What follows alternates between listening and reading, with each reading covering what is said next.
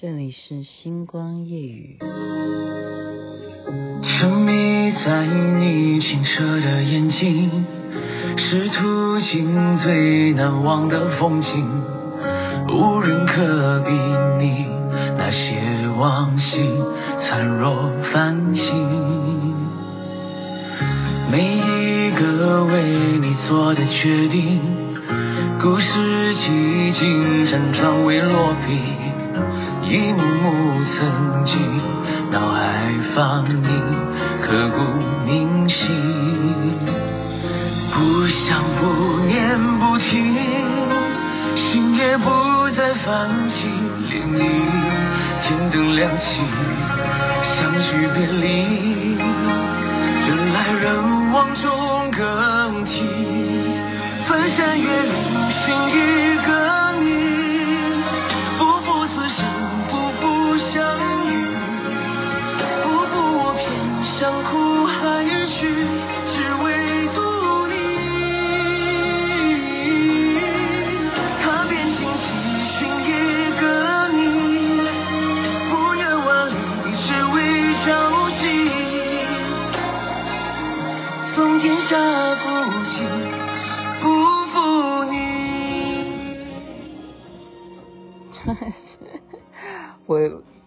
要笑出来了，因为听众一律说：“雅琪妹妹，你可不可以换首歌啊？” 我没办法，因为我刚刚在滑抖音啊，我在滑抖音，连这个主唱人呢、刘宇宁啊，他在抖音啊，他也拼命的去制造自己的自媒体的流量，你知道吗？因为这个剧红了，所有相关的人现在都要 follow 你当，嗯，是懂我意思呗？我觉得抖音都可以看到这个主唱人啊，这位歌手叫摩登兄弟刘宇宁，《苍兰诀》的主题曲之一。其实它并不是前面的片头曲啊，但是就是动听啊，就红了这一首。连周深唱了其中的那一首《余情》都没有这一支。啊，寻一个你这首红，所以我是因为刚刚滑抖音，然后看到，然后就没办法，那个全部的脑筋里又盘旋回来。苍兰诀，本座命你立刻现在星光夜雨就播放寻一个你，这是月尊大人 东方青苍说的话，本座的话，你。敢不从吗？OK，这里是星光夜雨徐雅琪，可能没有看这个戏的人都不知道我在说什么了。好，台湾最关切的事情呢，当然是地震啊。我非常的感动。我说啊，我们养儿防老，这古时候有这样的观念，现在用到今天，我终于非常的安慰。真的，我真的非常的欣慰。就是说，儿子没有白生，儿子没有白生。本来以为哦，我们常常都说，哎呀，我孝子啊！我这些节目中，他大家都说孝子孝子，因为都是我们做父母的都在听儿子怎么说，然后我们就赶快在后面这样子拍他的马屁啊。他要干什么，我们就随他要干什么。他要买这个东西啊，妈妈马上就帮他买。什么东西都是从小到大啊。没有一样东西，他的要求是不给他完成、达成使命，这样没有一样，就我们像他的奴隶一样。刚刚 地震的时候，雅琪妹妹在干什么？所以我说我感动啊，养儿防老啊，这就知道，这就是，就讲白了，我在洗澡啊，我在洗澡啊，那我在洗澡，我住的是高楼嘛。所以我我就不知道，哎，我发生什么事？我是不是我我我我怎么了吗？我是不是有？哎，我之前有讲过，我有那个胆固醇过高嘛？我那很久都没有再去验血了啊，因为疫情很怕，尽量少少跑医院嘛。我就没有去验啊。说，哎，怎么搞？我在洗澡，怎么会觉得说我在摇晃呢？然后我就在问说，哎。我头昏呐、啊，我就忽然讲说，我头昏呐、啊。结果我在洗澡，门是关着。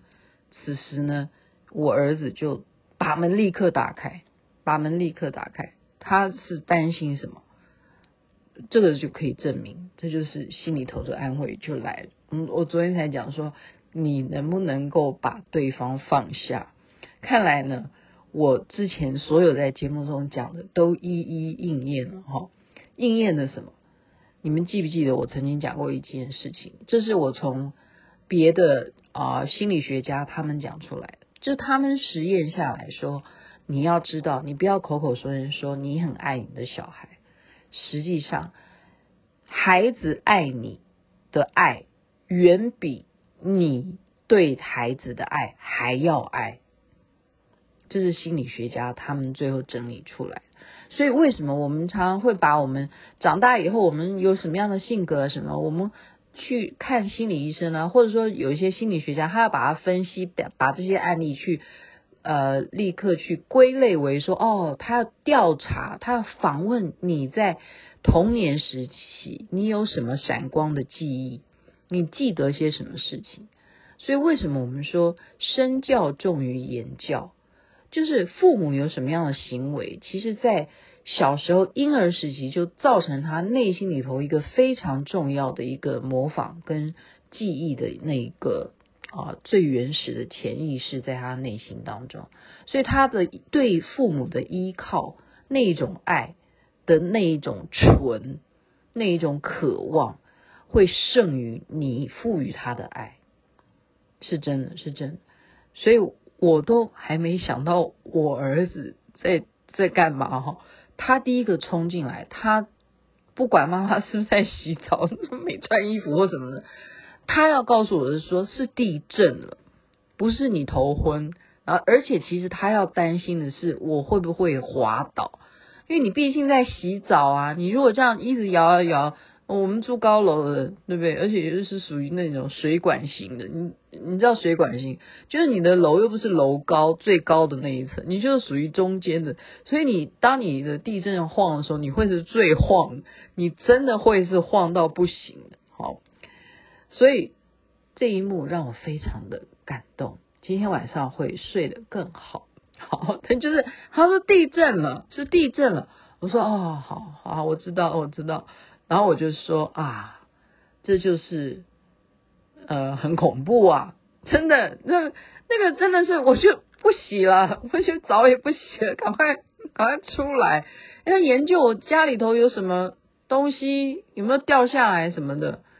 没有啦，真的是感谢佛菩萨保佑哈，没有掉下来了，嗯，也没有没有怎么样。但是我现在我现在在录音，我都听到有铿铿锵锵干什么？可见的别家有东西，什么东西掉下来，他们正在把它装回去，在钉钉子，就是这样，就是深夜深夜时间还在钉东西，就代表有什么东西掉下来，大概吧，大概。OK，好。这不要笑了，这这不是什么好笑的事情，这是一个很严肃的事情。因为刚刚看新闻，竟然连啊这些地震中心的这些气象的中心的这些主任，他都说这一次的这个地震蛮奇怪。他自己说，竟然会接受访问，会说蛮奇怪。那你要老百姓怎么办？你是专家哎，我觉得有时候讲话也要也是学问，是学问哎。怎么说蛮奇怪？这次地震蛮奇怪，然后这样你这样讲会让大家觉得很，嗯，要怎么说呢？一一定一定一定嘛，到明天一定会有很多后续的一些效应吧。就是说，大家说，诶，你很觉得蛮奇怪，然后大家就会说，对，很奇怪，当时发生了什么，然后就开始会有网络消息就会很多啊，对啊，就说在地震前是不是有什么迹象啊？台东那边、池上那边哦。嗯，什么超商啊？他们怎么了，或什么的？是不是有什么动物？它干嘛了？什么？明天了哈，我们现在现在还在陆陆续续都会有讯息会出现嘛哈，所以我们就要注意了，注意了，连地震都没有任何的电话的这个警报系统都没有叫诶，你记得吗？我们照理说地震那么。手机就会当那种很吵闹的声音，就就国家级警报，什么几几几级地震，所以他可能他奇怪是说他们都没有被预警到这件事情，所以他们觉得很奇怪，这个震央非常奇怪，怎么会出现在那里？就是连警报器都没有连上我们啊这个手机的系统，所以这件事情可能是这样子奇怪吧。这雅琪妹妹自己讲哈，我负责了，我的一猜测好吗？我的猜测。那么地震这种事情，台湾本身就是处于好地震的这样子的地层断带的地地方了哈，所以我们无法去侦测说，嗯，哪一天什么地方会变成是正央，哪一天什么地方会是正央，嗯，我要想想到上一次曾经讲过有一个。蛮动人的故事啊！我现在没有办法追溯那个人名了，那是罗中庸告诉我。嗯，就是有一个地方啊，我其实应该去猜，再把资料弄得完整一点啊。好了，那没关系啊，大家曾经听过我在星光夜语讲过，主要的就是说那个县官呢，就是一个城市发生了大地震，然后那里的。父母官呢？哈，就例如他是县长，在清朝的时候，好像姓牛吧，他好像姓牛。然后呢，他的儿子啊，因为地震的关系，竟然就是被大树倒下来，就把他的儿子给压死。那么他很悲伤，那不是只有他儿子死，是。全村呐、几乎都灭村了，几乎都灭村了。好，然后呢，这个这个父母官呢，这个县长，好，他就跑去城隍庙，就拿着香呢，就问城隍爷，他说：“我平常是一个为人非常正直啊，我很照顾我这整个县里头。”这整个城镇的老百姓，我是真正的仁厚的一个官，我做官清廉，对待这些老百姓都这么好，你也受到我们乡民的供奉啊，城隍庙嘛啊，城隍爷，我也从来也都没有懈怠啊，要来敬奉你，为什么你要降这样的灾？老天有没有眼？把我们这个整个县几乎都灭村了，啊，灭村，整个村都没有，整个县都没有了。我的儿子也因为这个地震而丧生性命，我自己的骨肉都赔命赔进去，你还叫我们怎么继续香火来供奉你？你有没有天良？有没有道理？就这样反问这个城隍爷，然后就很生气，我就是很生气的。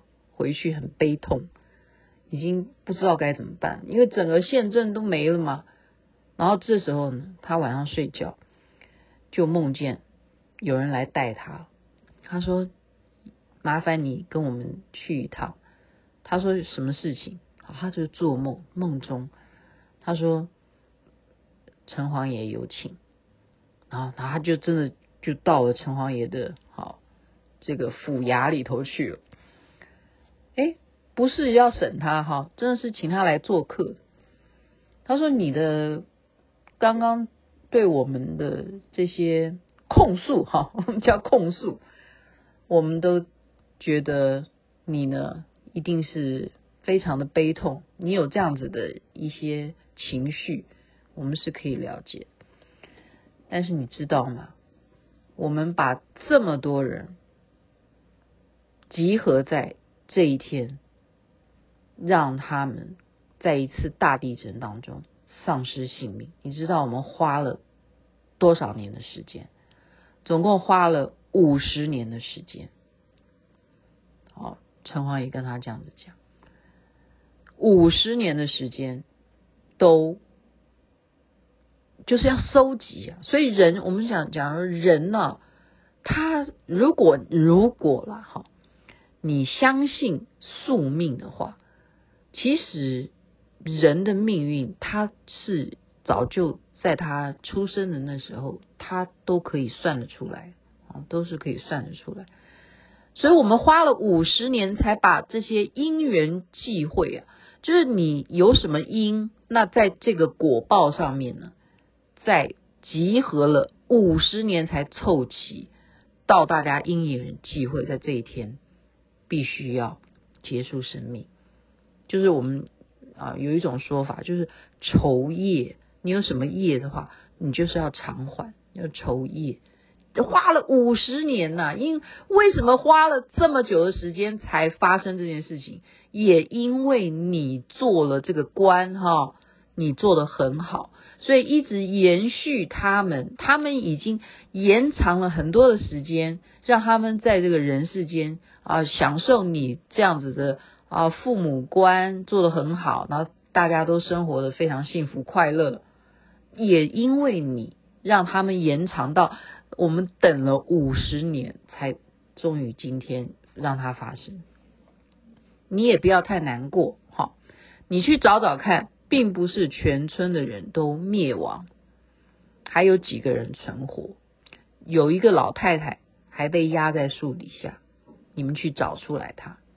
还有一个啊妇女，她也还活着，你们去把她找出来，然后她就醒过来了。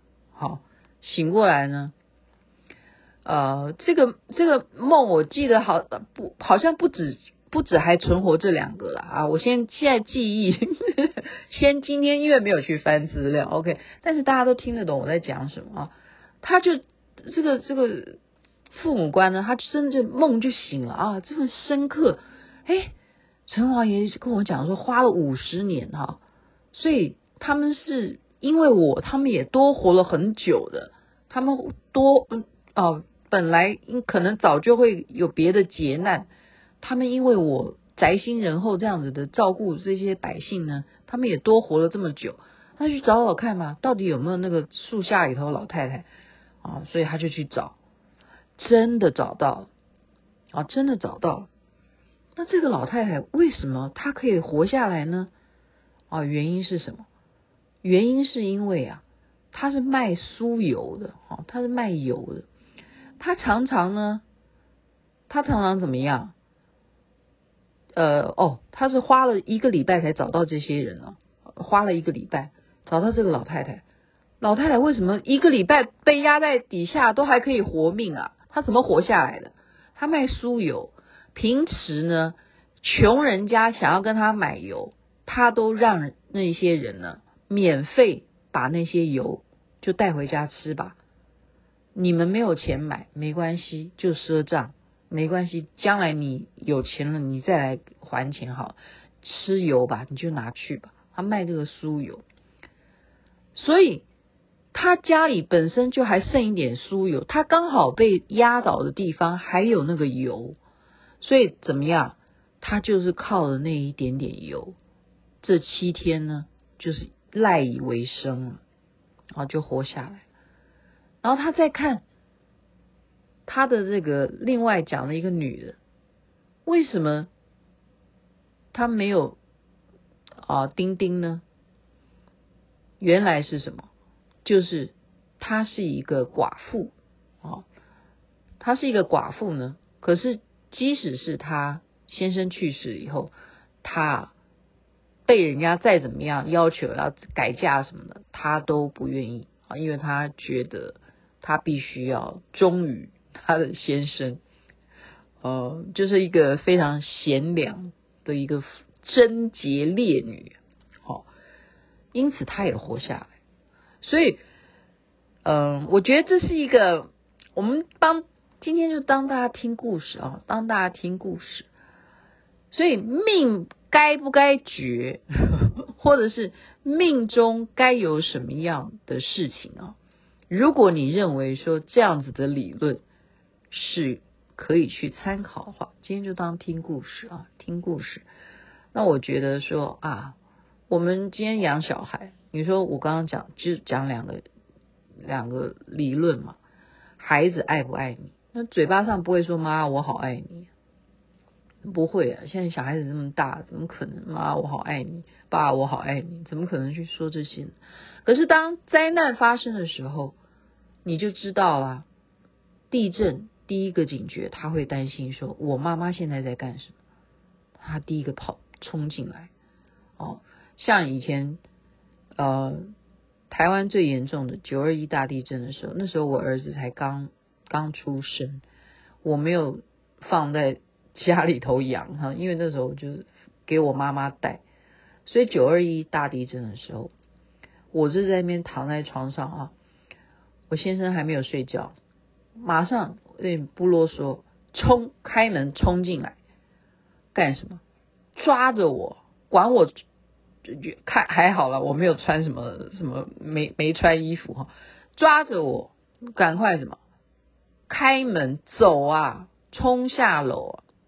因为九二一地大地震时候太严重了，真的那个摇晃啊，那个比今天那个严重程度简直是，因为我们同样的楼层嘛，所以这个房子哦，真的现在我我真的是最近也是大家都知道，我我的好朋友们都知道我很烦恼，烦恼什么？因为我要装修啊，我这房子真的是很久啊，你你想想看。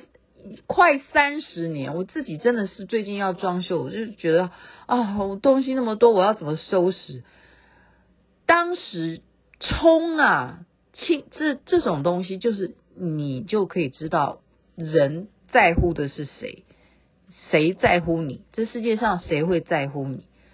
抓着你啊，往赶快往外面冲，往外面不要坐电梯，电梯怎么会会有电？那时候哪有电？马上就停电，直接从，我们家很高的哈，就一路往下冲，冲冲冲，还在摇晃中，就一路往下冲，管你家里头倒了什么东西，就是往一楼去冲冲冲，冲到一楼去，然后干干什么？马上去开车干什么？干什么？去找孩子啊！关心的是谁？关心的是。我的孩子没有在家，在我妈妈家，所以这些事情这样回想起来，你就会觉得说，啊，你可以想象，哈，你刚刚看新闻画面，你说台东啊那些旅馆那些住户啊，他们就赶快不敢睡觉，今天晚上都不不敢睡觉，因为刚刚在饭店里头啊，这样子全部就饭店里头旅客全部都冲出来啊。就到平地里去等啊，因为震央在那里啊，开什么玩笑，对不对？震央那么浅，今天的震央地点在台东，然后是这么浅的，这么浅层的那种那种感觉是非常可怕的，可想而知，可想而知。可是，但是我刚刚讲的那一则故事，您也不妨参考一下，参考一下。如果命该要怎么样的话，我们就要有一些。什么？为什么要有宗教信仰？原因也在这里，就是你有一个目标，你知道说发生最后的状态的时候，你该要往哪里去？你随时随地，其实人都要有那个信仰的关系，你就没有什么遗憾。为什么昨天讲说要放下？因为你没有什么执着，没有，没有什么谁该挂念，谁要啊。我担心他什么？其实那些最后都要丢掉，因为这样子才能够最后有一个非常非常毫无挂碍、心无挂碍、无有恐怖。这就是心经，这就是《金刚经》的精髓，对不对？什么梦想颠倒，全部就近涅槃，全部最后就是一切就是。梦幻泡影，要有那个意识啦。我们今天讲的是这样，我们不是在说啊，我要很悲观，不是不是，就是让自己归于那个零，最后就是这样子，就最后就是要追求那种心境。好的，今天怎么就讲那么长？到时候张海美又来说，雅琪，我不是跟你讲了十五分钟最多了好吗？啊，糟糕，没办法，今天地震呐、啊，我们还在等说会不会超过二十个余震？一定会有的，一定会有的。好，大家一切平安，祝大家身体健康，最是幸福，珍惜家人，珍惜亲人，孩子永远真的是爱你，不会少于你爱他的。晚安，那边早安，太阳早就出来了。